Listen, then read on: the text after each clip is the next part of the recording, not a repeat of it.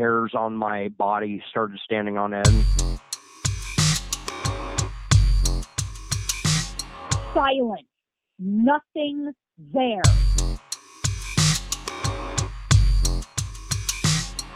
I fought to get back into my body.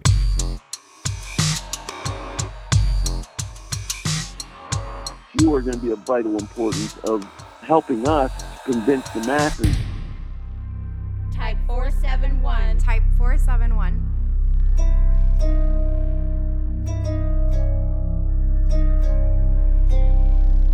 Bridge to the other world. Bridge to the other world.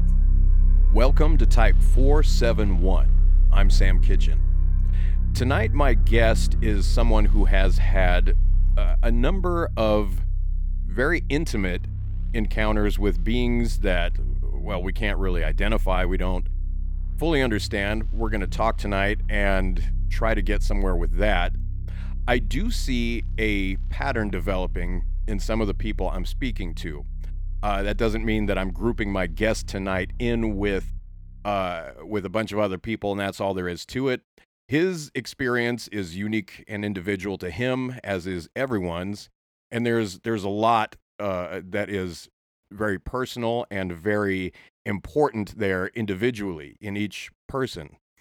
Uh, but also, this pattern that I am noticing developing is also important, and it it's a good thing. It's a good pattern, and it shows us something that I think we need to explore. Rather than talk about that pattern, I'm going to ask you to pay attention and see if you can identify this pattern for yourselves. Anyway, my guest tonight is Valen. Valen, welcome to Type 471. How you doing this evening? I'm doing good. It's uh, good to be here. Good. Well, I'm glad. I you have a lot of interesting stuff to say, and uh, and I'm glad to have you here. So I would very much like to start from the beginning, um, kind of uh, the the onset of your experiences. Like if we can do that in a chronological, temporal sense, uh, can we do that? Can we start at the beginning? Yeah, absolutely. Great. So, I suppose before I had a um, kind of a paranormal experience or um, spiritual awakening, I um, I was wondering why I was here on this planet in this existence. I would say the first thing that happened to me was I called out to the universe and asked what I'm doing, what am I doing here? Because I had always questioned my existence. Uh, I had always questioned really everything, and I wasn't getting answers really. One day, I forgot what I was doing at the time. My heart dropped in my chest, and a pang of loneliness, I guess, rang out within me. And I asked the universe, why am I here? And this happened twice uh, within the span of a week, I guess. And um, How old were you at this time? um, I was around 20 years old, between seven and 10 years ago. But um, yeah. So this happened twice. I called out to the universe, pretty much, um, asking why I was here, and probably within two weeks of this happening, I had my um, paranormal experience. My, my paranormal experience started. All right. And pretty much how that started was I was laying in bed and I started seeing these um, kind of bars of shadow, uh, vertical bars of shadow going around uh, clockwise in my room uh, against the walls. Um, I understood somehow that these were beings, um, but that's all I understood about what was happening. And so when I saw these things, I I didn't um, I I was fearful, but I didn't um, shut them out. I didn't push them away.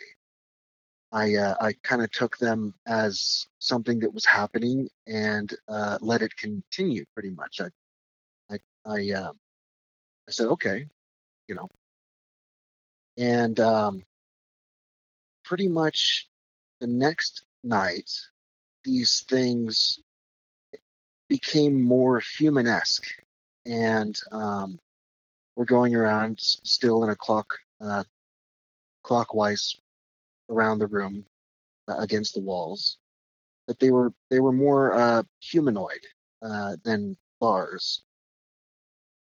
And I said, "Okay, this is happening," and I didn't shut it out, or I, I didn't, um, you know, run away from it psychologically or emotionally. I uh, remained open to this phenomenon happening. And the next night or the next couple nights, there would be stages that these things would come further and further into my reality. So it started off as vertical bars, uh, shadows, dark, you know, shadow figures, very um, uh, not human-like, just bars going around in a clockwise pattern, and then by the end of this uh, stage shifting throughout the nights, they were three-dimensional, um, translucent shadow beings inside of my room. Okay, so over over a period of successive evenings, they gradually took on more and more form that might seem like it would manifest in this world. Am I correct in that? Yes. All right.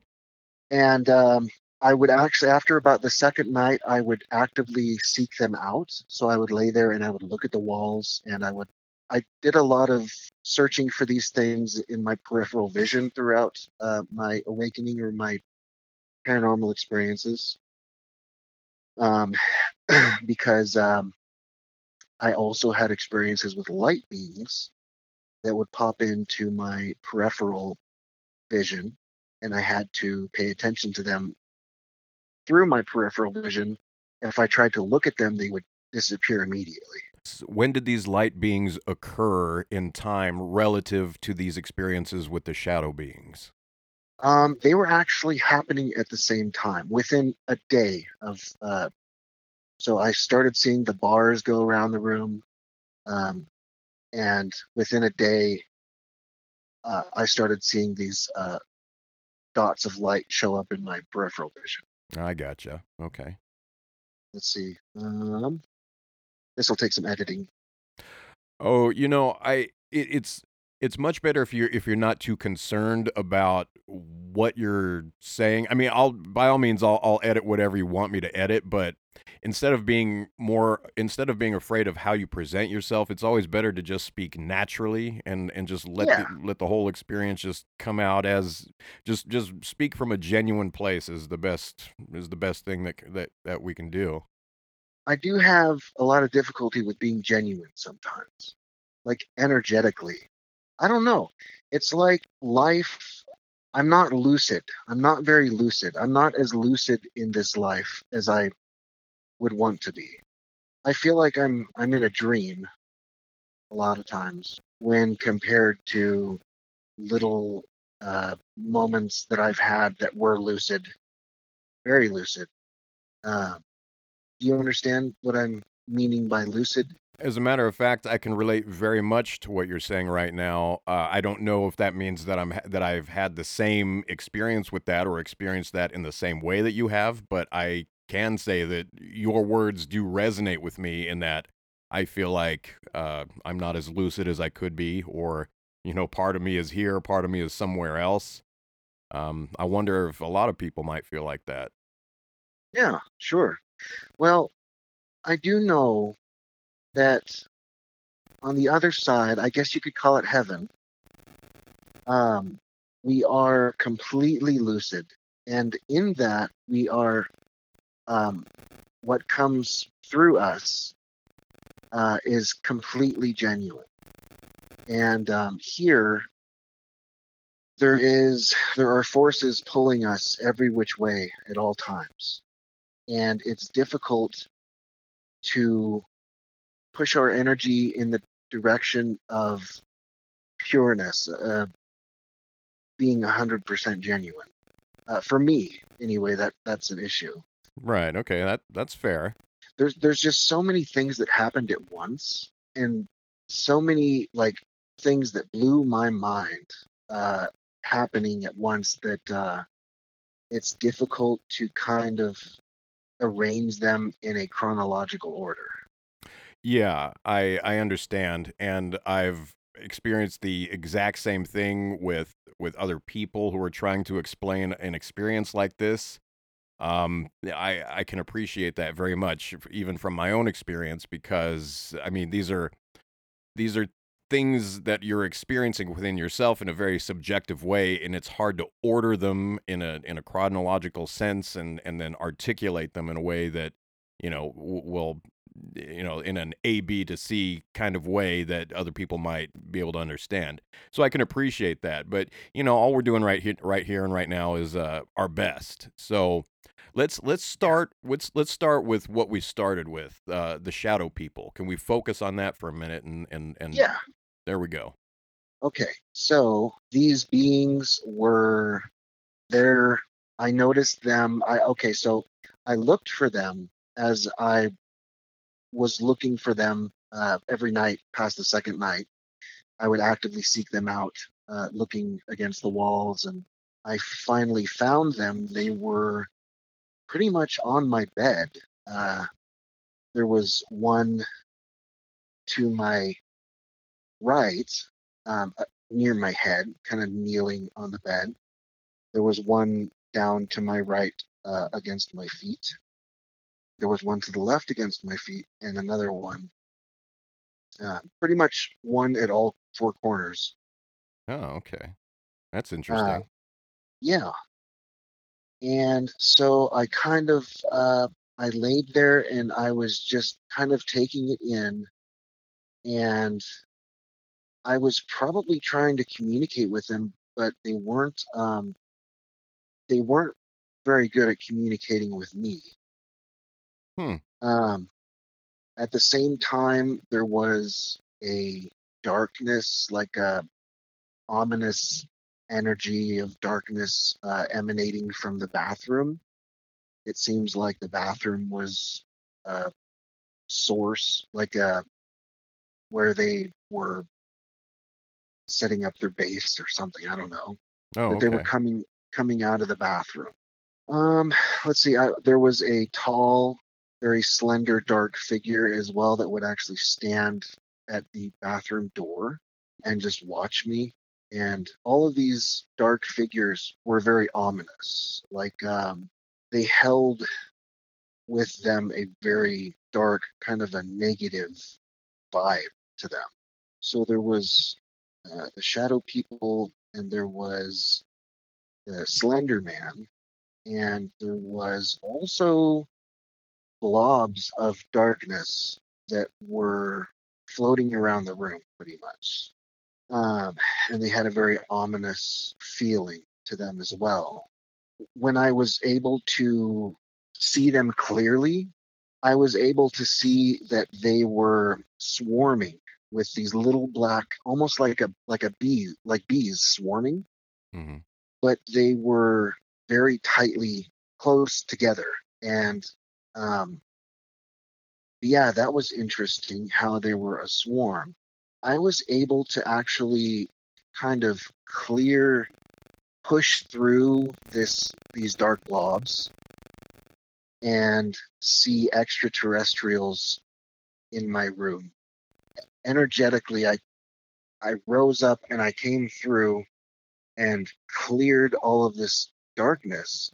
And behind all of it was these two, they looked like grays. One was very short and one was taller. I would say the taller one was between five and six feet tall, and the shorter one was probably closer to four feet tall. And the smaller one, when I pushed through and actually saw these beings, and we came into energetic contact, like conscious contact. I would became um, consciously aware of these beings, and they realized that I had become consciously aware of them. The smaller one looked up at the taller one and um, was in, you know, questioning like uh, possibly the safety of the situation because I had become aware of them, and that never happened uh, because humans are usually so wrapped up in their own little worlds that um, possibly that uh, you know they're just not going to be able to push through this darkness in order to see these beings. Right. Um, and the tall one just continued looking at me, uh, realizing that the smaller one was looking up. Um, it was probably a child, like a like a gray child or something. And so the taller one just kept looking at me, like seeing what was gonna what was gonna happen, seeing uh, watching for what I was gonna do. When I pushed, I kind of blew away or cleared through the darkness, the dark blobs and the darkness in the room. I kind of energetically washed them away like I was opening a curtain. And when I first saw these beings standing in my room, they were covered in this swarm, this these tiny little black things that were swarming, making the blobs in the room. Uh, they were covered in that, and as I was clearing this away, that black swarm washed off of them. And I could see them as translucent, almost glass like uh, beings. And it was just a wild experience. I just want to make sure I'm clear. Uh, the the beings that w- then became translucent. Are you saying that those were the grays? Those were the grays, yes. Okay, great. And uh, what, a moment ago, you mentioned pushing through the dark aspect of the experience. Uh, I'm paraphrasing, of course, uh, in order to to to be able to perceive the grays. Um, do you feel that you had to penetrate that level of consciousness in order to access that place where you were able to be aware of the grays? Exactly. Um, I feel like my consciousness was expanding and I was able to do more and more. And finally, I reached a point where I was able to energetically kind of manipulate things, I suppose. And um, it made me think that this this darkness is like it's like dark matter.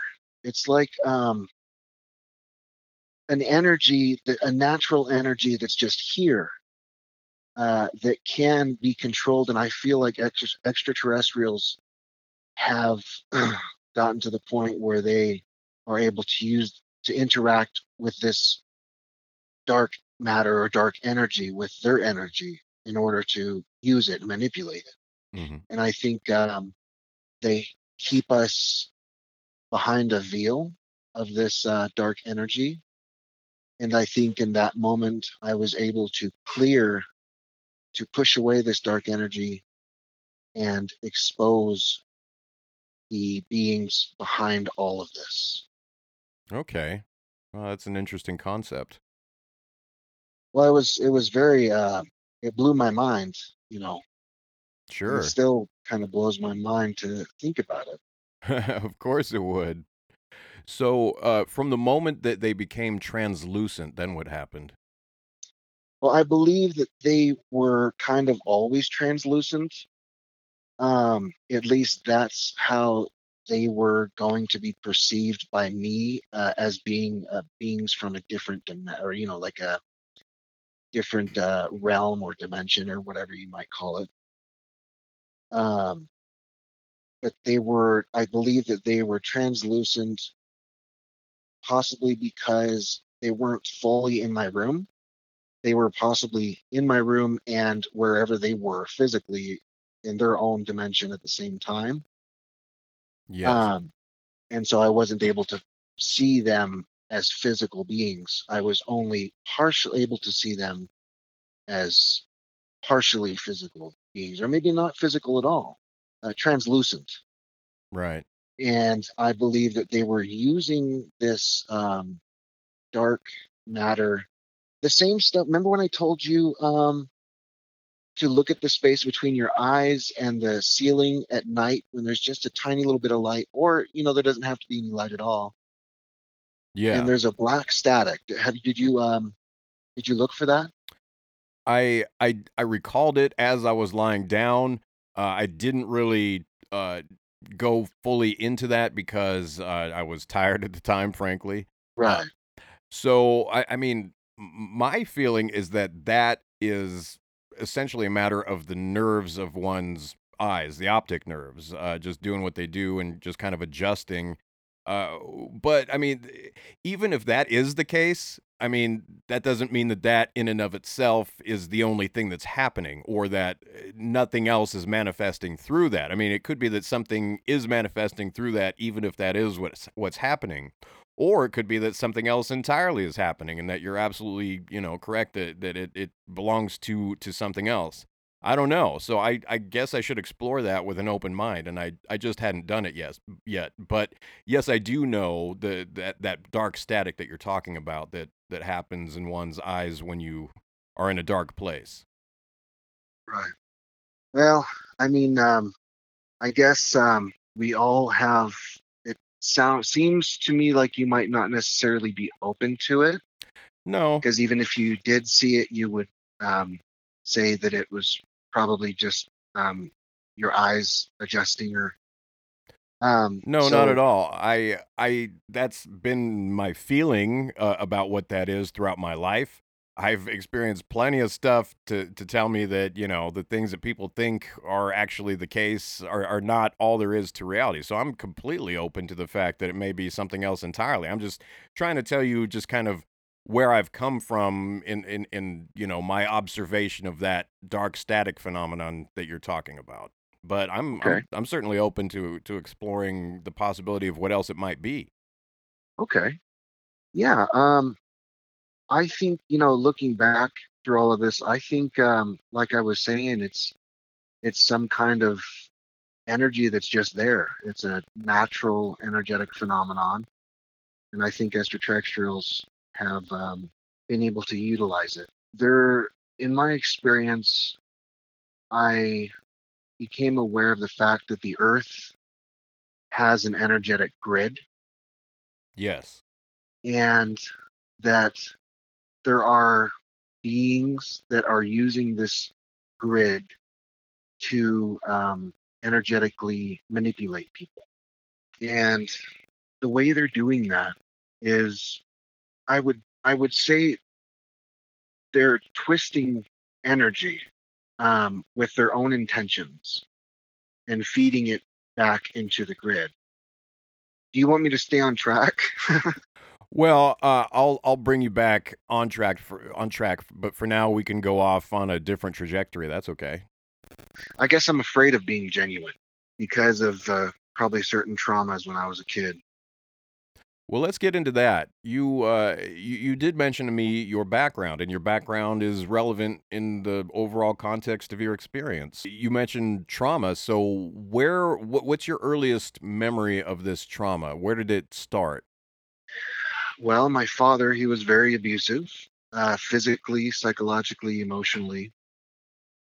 Um, I remember I would have, I would be holding my sister in a hug underneath the um um, living room table, uh, kind of hiding her from uh, my dad beating up my mom in the on the floor. Um, you know, just 12 feet away.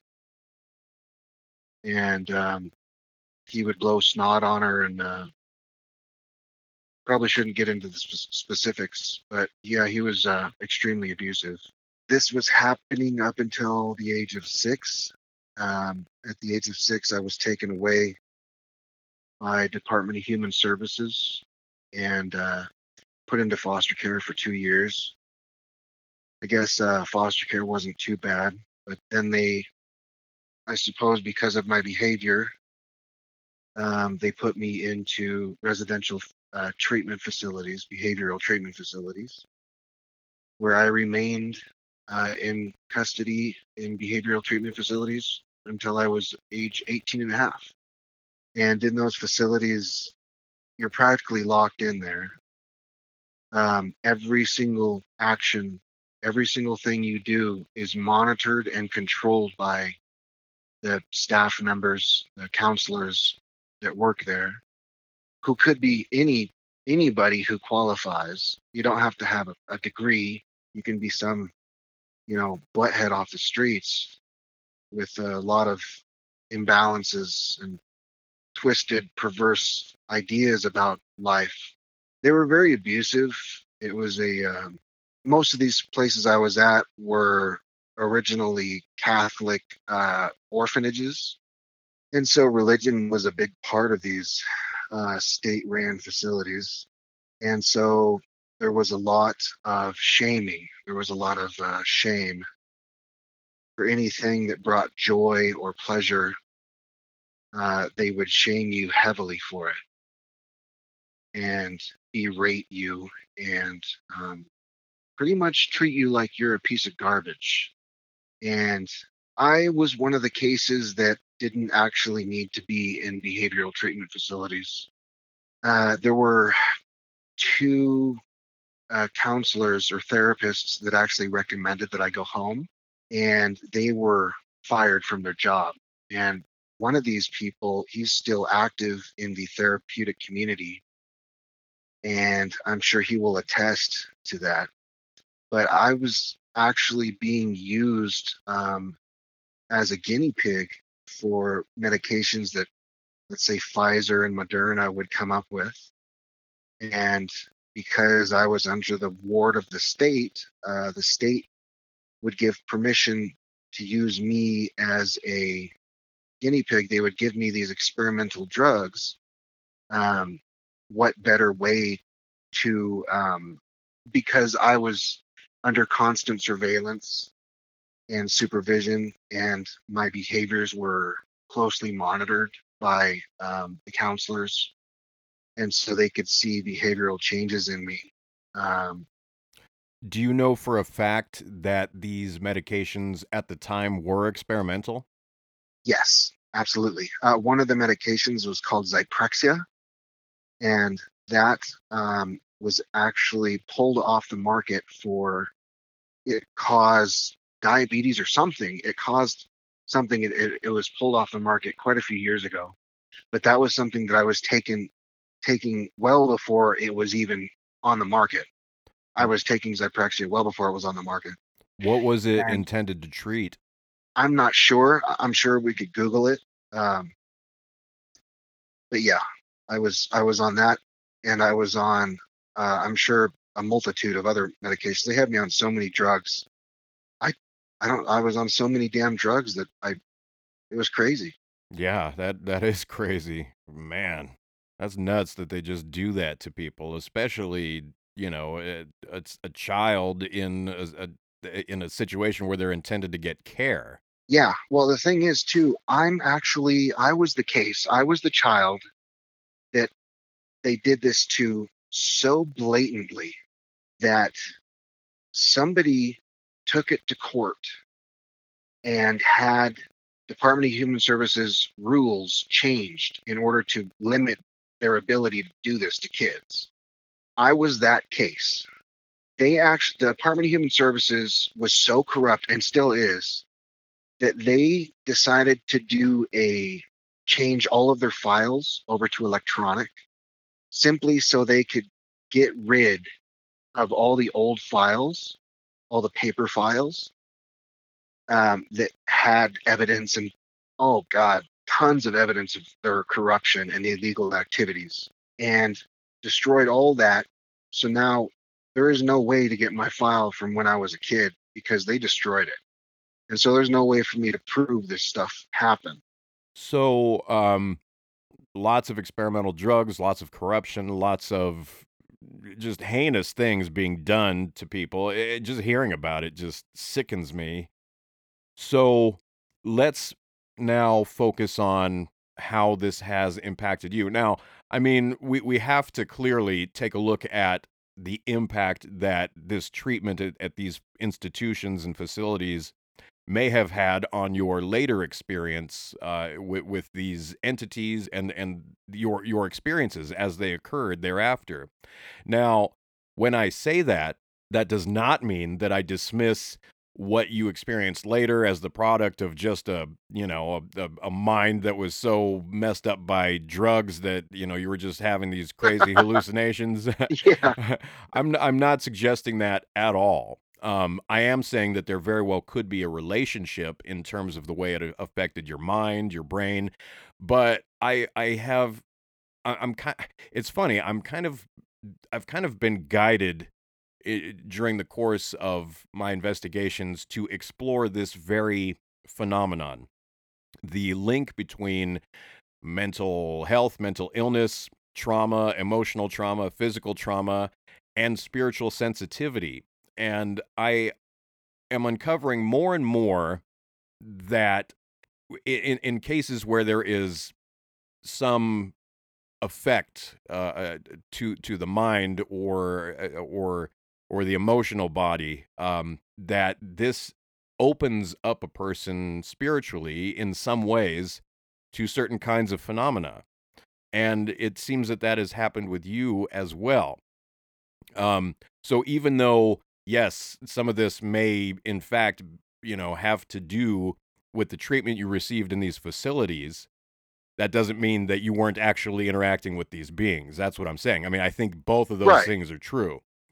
Um, so let's let's pick up from uh, the, the the interactions with these entities. You uh, you you described a sexual component, and I found that interesting because you also described uh, a sexual component uh, to your treatment in this facility, and I, I I wonder if there's a parallel there. I'd like to go into your sexual interaction with these entities.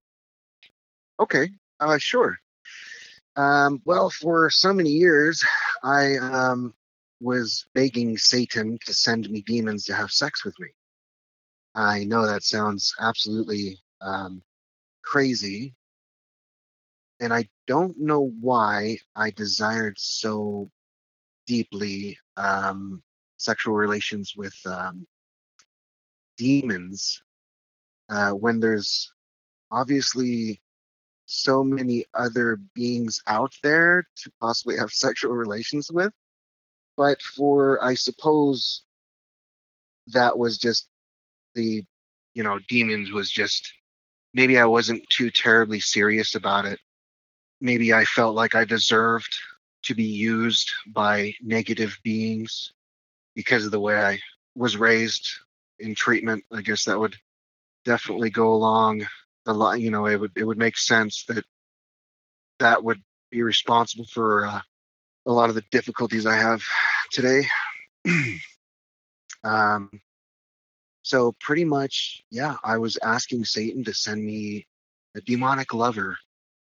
Um, so the first couple times I did that, you know, it was spread out over course of uh, a year, maybe, maybe six months to a year. Third time I did it, I was laying outside uh, at night. It was a beautiful evening.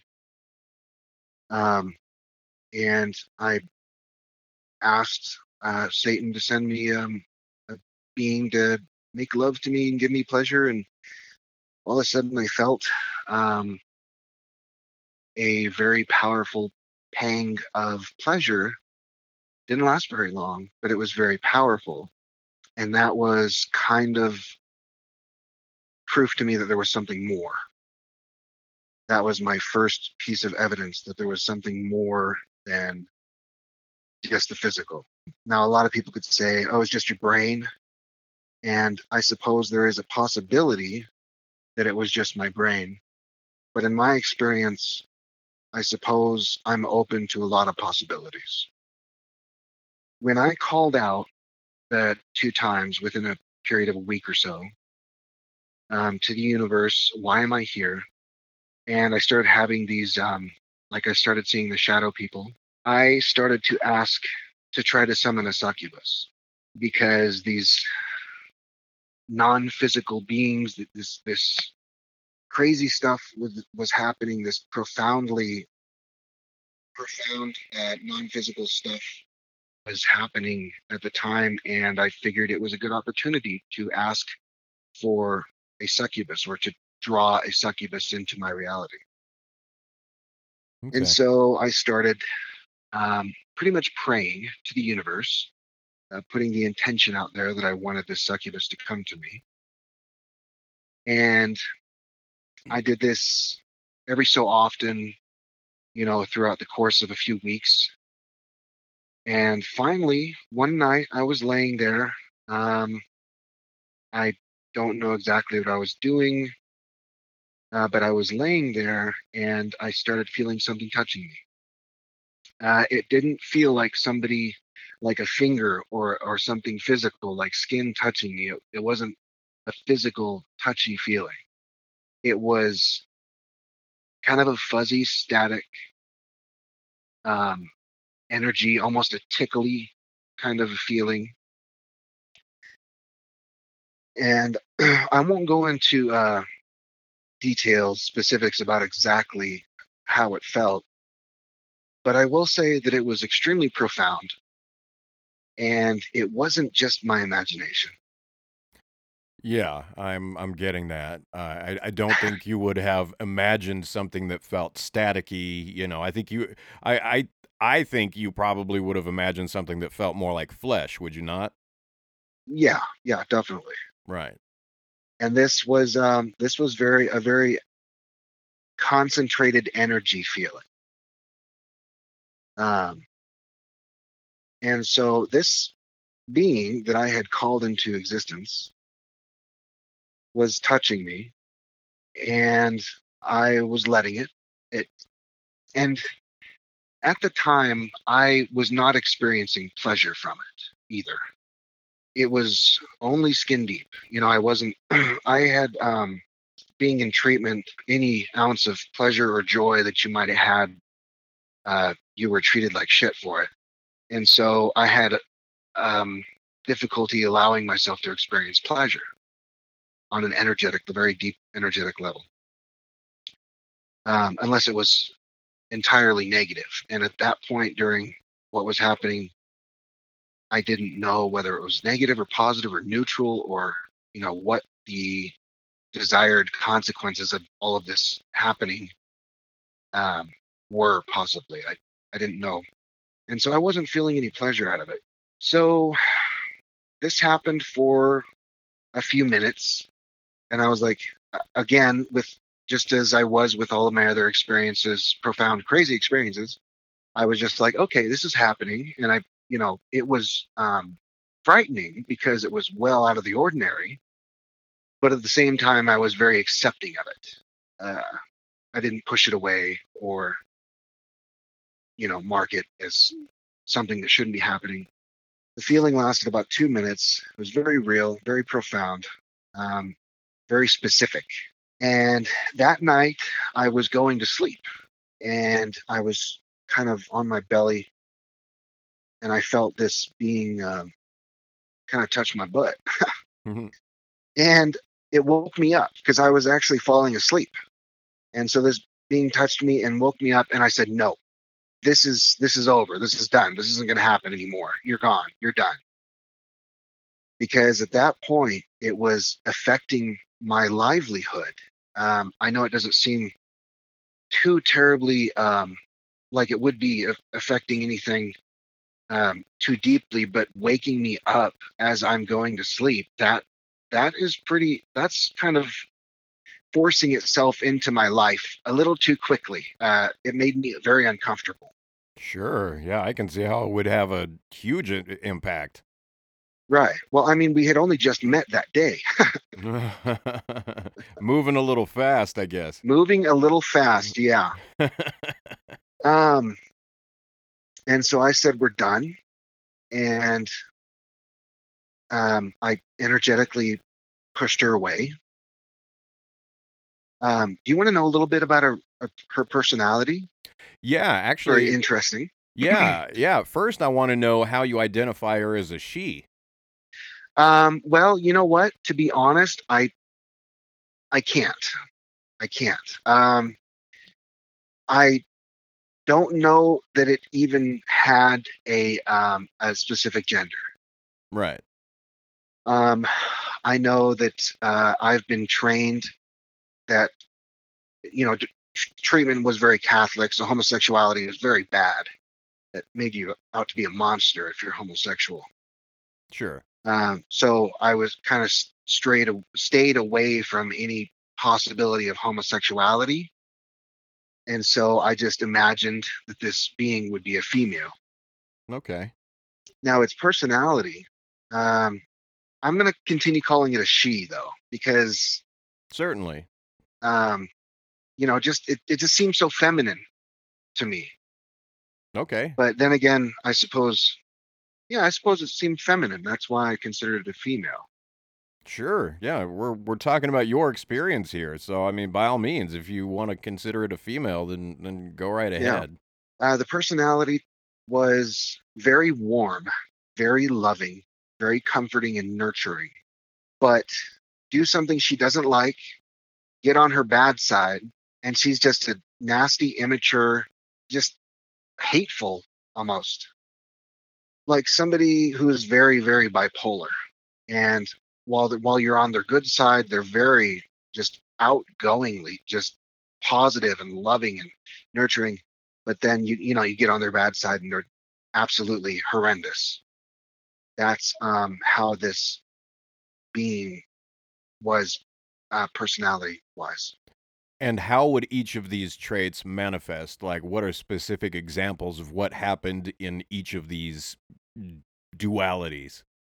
Well um let's see so i'm not sure how to answer that um i would say that you know while i was um following along with her um where she was trying to lead things as long as i was following where she was trying to lead things uh she was very very nice All right. and very happy and very um i would say joyful.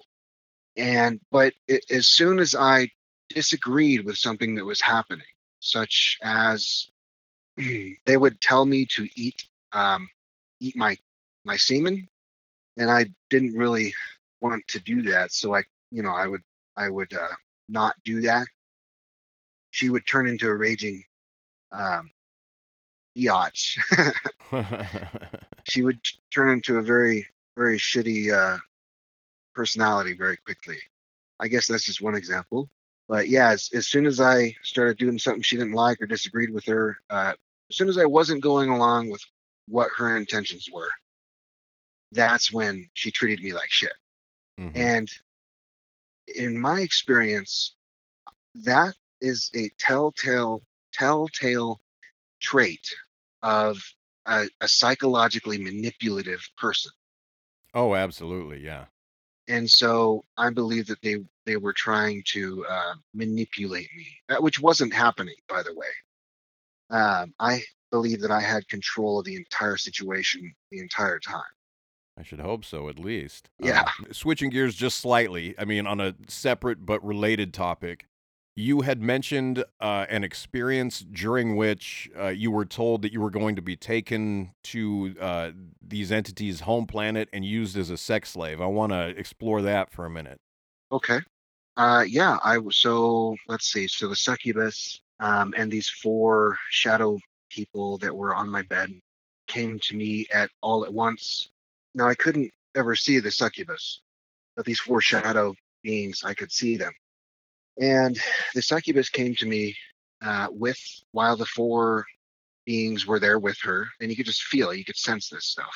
And she, I was like, you know, what, what, what are you doing? Like, what, what, what, um, what's your end goal? Like, what do you want with me? And she told me straight up that she's that they're going to rape me and take me to their planet, their world, um, to use me as a sex slave. That's pretty intense. That is intense. And um, I don't really know what my reaction was. I was kind of numb.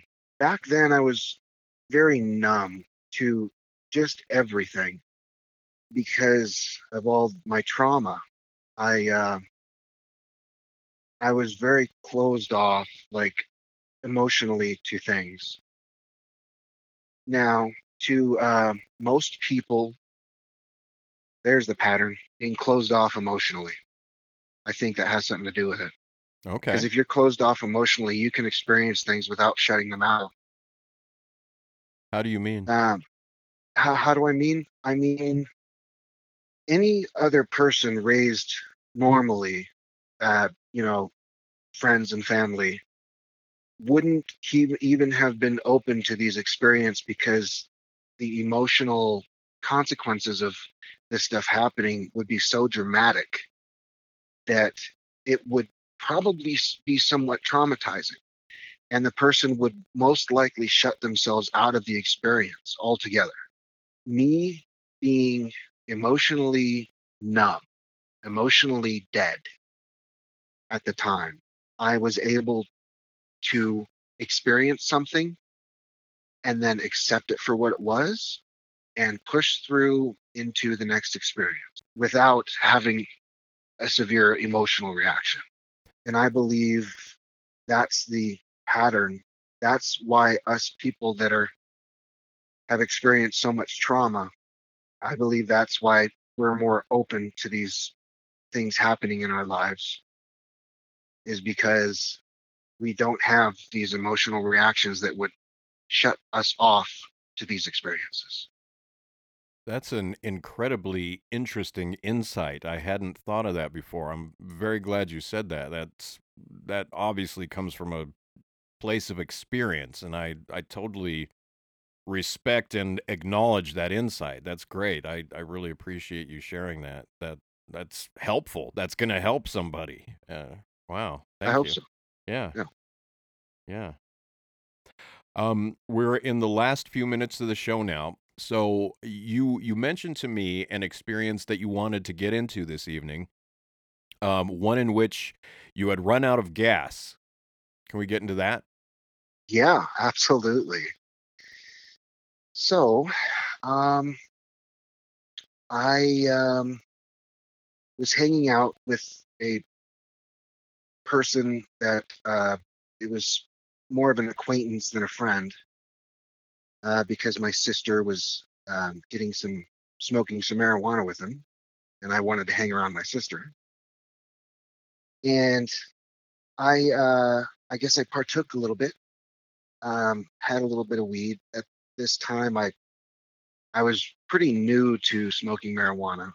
So I had a little bit, and all of a sudden I started getting really paranoid. Like this guy was holding his shirt in a ball in his hands, and I thought there was a knife in there, like he was gonna try to kill me. So, so I left the trailer, this little trailer, and I got in my suburban, which I actually had lived in for a good six months before moving into my mother's, uh, which where which was where I was at at the time. Um, got in my suburban, hauled ass out of there, started going into this crazy panic attack. In fact, while I was driving, I was um, I was probably in the midst of a psychotic episode because I felt like everybody was I don't even know how to explain it, but like I felt like people were, were people were following me. Um, I could feel people's energies very powerfully for the first time in my life. Um, now I believe that it could have been a psychotic episode while at the same time becoming open to energies, I suppose. I don't know. Do you, does that sound um, reasonable? Yes, it does. Um, I and like uh, you can be having a, a psychotic breakdown at the same time you're experiencing something that's spiritual, something that's really happening spiritually. that makes absolute sense to me. Uh, Yeah. Eh, eh, i- i- in in fact, that's that's kind of the part of the pattern that I have seen emerging. I don't want to go too much into defining that pattern. I mean, or even defining my thoughts about the pattern. I mean, eh, you know, it's an Huh. evolving thing, but but yes, I I absolutely I, I can see the truth in in that right there. Right. Absolutely. So I think that's what was happening. I was having a psychotic episode.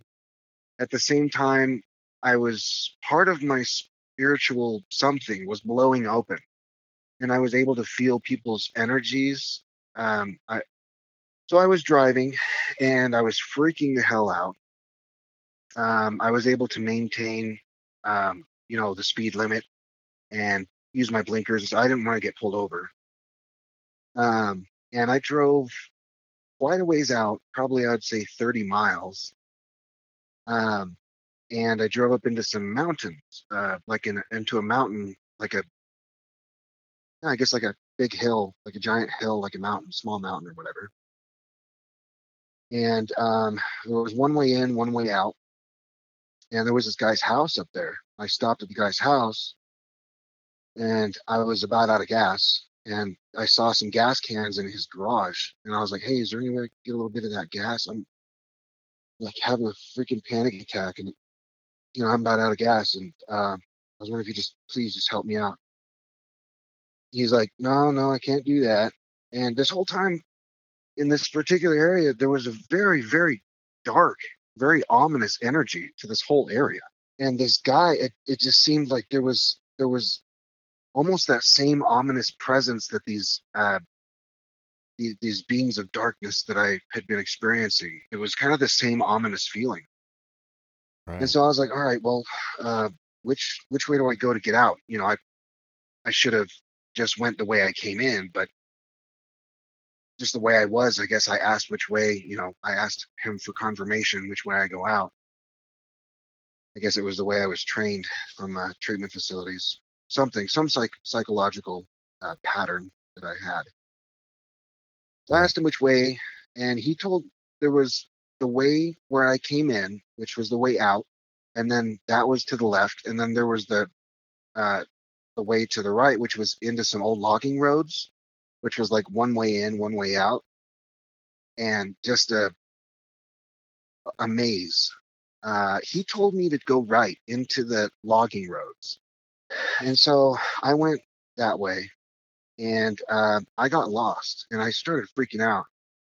And I drove around for like what felt like forever. It was probably half an hour to an hour, where I was driving around and um, just completely lost, uh, going to the same spot over and over again, trying to, you know, trying to. I was hugging to the uh, the right, trying to find my way out of this this maze of logging roads.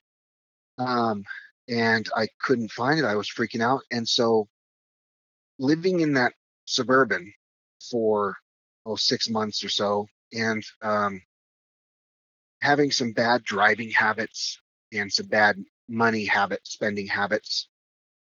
I ran out of gas. Ran out of gas quite a few times in that truck, and I know exactly what it sounded like when uh, and what happened when the thing ran out of fuel. The fuel rail, because it was um, multi-port fuel injected. No, it was single point. Never mind. So I'm not sure how that happened, but what it felt like was it would start. It was a V8, and what it felt like was it would start running on uh, seven cylinders, then six cylinders, then five, then four, then it would just like sputter and die. And so this thing started running out of gas. My uh, empty light or the the low fuel light had been on since you know before I even took off from uh, my mom's house, and I had drove a good thirty, driven a good thirty miles, and then another I don't know how many miles in this maze, and my truck started doing this thing where it was running out of gas, and it was uh felt like it was running on less and less cylinders, and so I just I I called out. I I uh I was like, you know, if anybody can hear me right now, and I, please, you know, I need some help. And it was like so serious because I was in, you know, the energy of this place was so ominous that I was in a very serious situation.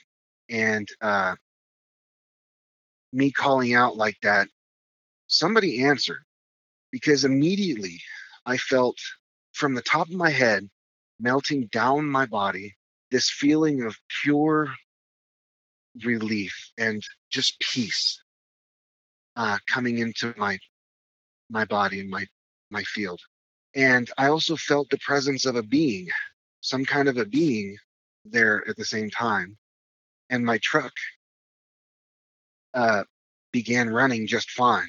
I actually um, I realized what was going on. I felt the presence of the being, and I was like, "Oh, hey," you know, like, like, "Hey there," like, uh, you know, I I noticed that they were there, and uh, I wanted to say hi, like, you know, um, I've I've been wanting to to have an encounter like this for such a long time, and finally I'm having an encounter with you, and um, you know, what's up? Like this being actually sent me the energy or had the energy of, oh, I'm not supposed to, you know, I'm not supposed to interfere too much or talk to you or uh, communicate or interact. That was the energy that it was uh, giving off to me. And so I was just like, okay, all right. And so I drove around looking for a way out of that maze of old logging roads for, I honestly don't know how long. I used to tell people it was three hours, you know, but that was probably an exaggeration because I don't know. It was it was at least half an hour being like that's the bare minimum of how long I drove around after this was half an hour. And we're not talking about highway mileage. We're talking about we're talking about like 16% grade here and there and we're talking about rough rocky roads where where there's like a, a wall on one side and there's a cliff on the other side and I actually had I went down and I had to turn around because uh, I landed at a gate that actually had a bear warning on it, and I had to turn around and like put it in four low and actually drive halfway up. Uh, the truck uh, was like butt of the truck was like all the way up. Anyway, I dented my truck on like a little tree. It was crazy. Um, but I drove around for quite a while like I said, at least half an hour before I finally found my way out. And I passed the guy's house and I went down the hill a little ways. I stopped right in the headlights of this guy. It was like a stooge or, you know, some security dude. And I stopped right in the headlights of this Jeep Comanche. And I opened the passenger side window, which was the window this guy was coming up at. And this guy had a shotgun in his hands. And he's like, What the fuck are you doing here? I'm sorry about that and this guy was like, "What are you doing here?" Oh no, you can swear as much as you want on this show. Oh, okay, cool. this guy was like, "What the fuck are you doing here?" And I was like, "Dude, I'm so sorry. I'm I'm lost. I'm stoned, and like, you know, like, uh, I just wanted to get out of here, and I'm lost." He's like, "All right, get the fuck out." And so I took off, and um, I ended up driving to the gas station and my truck died right there at the gas station. It, it didn't do its sputtering thing. It just straight up died. Whoa. And I had just enough momentum to pull up into the pump. And the dude that was um, there, I was like, hey, man, you know, I don't have any money. I'm like freaking out. I just went through some crazy stuff. And I was, you know, could I get a little bit of gas? Like, I, don't, I can't pay you, but like, I'll pay you tomorrow. um, he's like, yeah, no problem. He gave me 10 bucks in gas. And uh, I, uh, I went back to my mom's house and that was the experience. But this being that I was in, you know, that had literally altered physics to make my truck run. I, I'd really like to get a hold of this being. And I'd really like to find out how this all works. Like, uh, are they always watching us? Or, you know, or can they just feel our distress and uh you know are they able to just push push their way into this into this realm and manipulate physics and stuff like that i mean I think the answers to all those things are, uh, you know, are there as we go deeper and deeper into our ourselves and that that area, that place of truth within us. I think all of that is answered, and and you you'll you you'll be connected to it as you're going into yourself. I mean, it's it's like this series of unfolding revelations. You just become aware of more and more. And for uh, sure yeah. And uh you know, given our our other conversations, I know I can see that you're a person that has a ton of spiritual potential. Like this conversation has barely scratched the surface of the stuff that, Oh, barely, yeah. right that has happened. And as you yourself said, I mean, you've been through so much. There's so many experiences eh, that eh, you know we're, we're going to have to talk again. And I I would love for us to have you know a number of conversations until we can kind of you know at least get you know some semblance of what has actually gone on with you. You know, until we can just get through as much as we can get through. Um, Well, you know, just having the revelation that um, people that who are emotionally um, blocked off because of trauma are more adept to handling these spiritual situations, uh, paranormal situations. That is something I just learned tonight. I just figured it out tonight, and um, I think that's really important. A, a really important piece of information that a lot of people will be able to to use. Um, you know, Yeah, I I I hear you. I think that's a very important piece of the puzzle. I think uh I, I mean, you know, kind of when you go into that place where you're just kind of you know, relaxing and and you know, reflecting upon your experience, your your mind opens, your being opens and your awareness opens as well and and you know, you can have those insights and I think you had one of those and that's incredibly important. You provided something for both yourself and for everyone else that that is of enormous value. It it it it adds to understanding for sure. And yeah, definitely. yeah. And uh we're at the end of the show now. Like you and I have both said now, you and I have to have a, a number of conversations. I really want to do that. Um but for now, I just have to say, you know, I, I it, you've been incredibly brave in sharing what you have shared with me this evening. Um, Is it being brave or is it being emotionally dead? uh, Joke. yeah, well, that's darkly funny, but uh, Yeah. I see, I see the bravery in that. I because there it comes, there comes, it comes from a, a place of in you that is not dead. I can tell. Um, and so I salute you for that, and I thank you for that, and I admire it. So, so Valen, thank you so much for sharing on Type Four Seven One this evening. Absolutely. Thank you. All right. Well, you take care, and we will talk again very soon. You too. All right. Zyprexa is an antipsychotic medication used to treat various disorders, including bipolar disorder and schizophrenia. There have been a number of concerns about the side effects associated with Zyprexa, including diabetes, just as Valen said. Listen to Type 471 on Apple, Google, Spotify, Pandora, or wherever you get your podcasts. Check out this show on social media. Just look for Type 471 Podcast on Twitter, Instagram, Facebook, and Tumblr. If you've had a paranormal experience and you'd like to share it with me or on this show, email type471podcast at gmail.com. I'm Sam Kitchen. Thanks for listening to Type 471.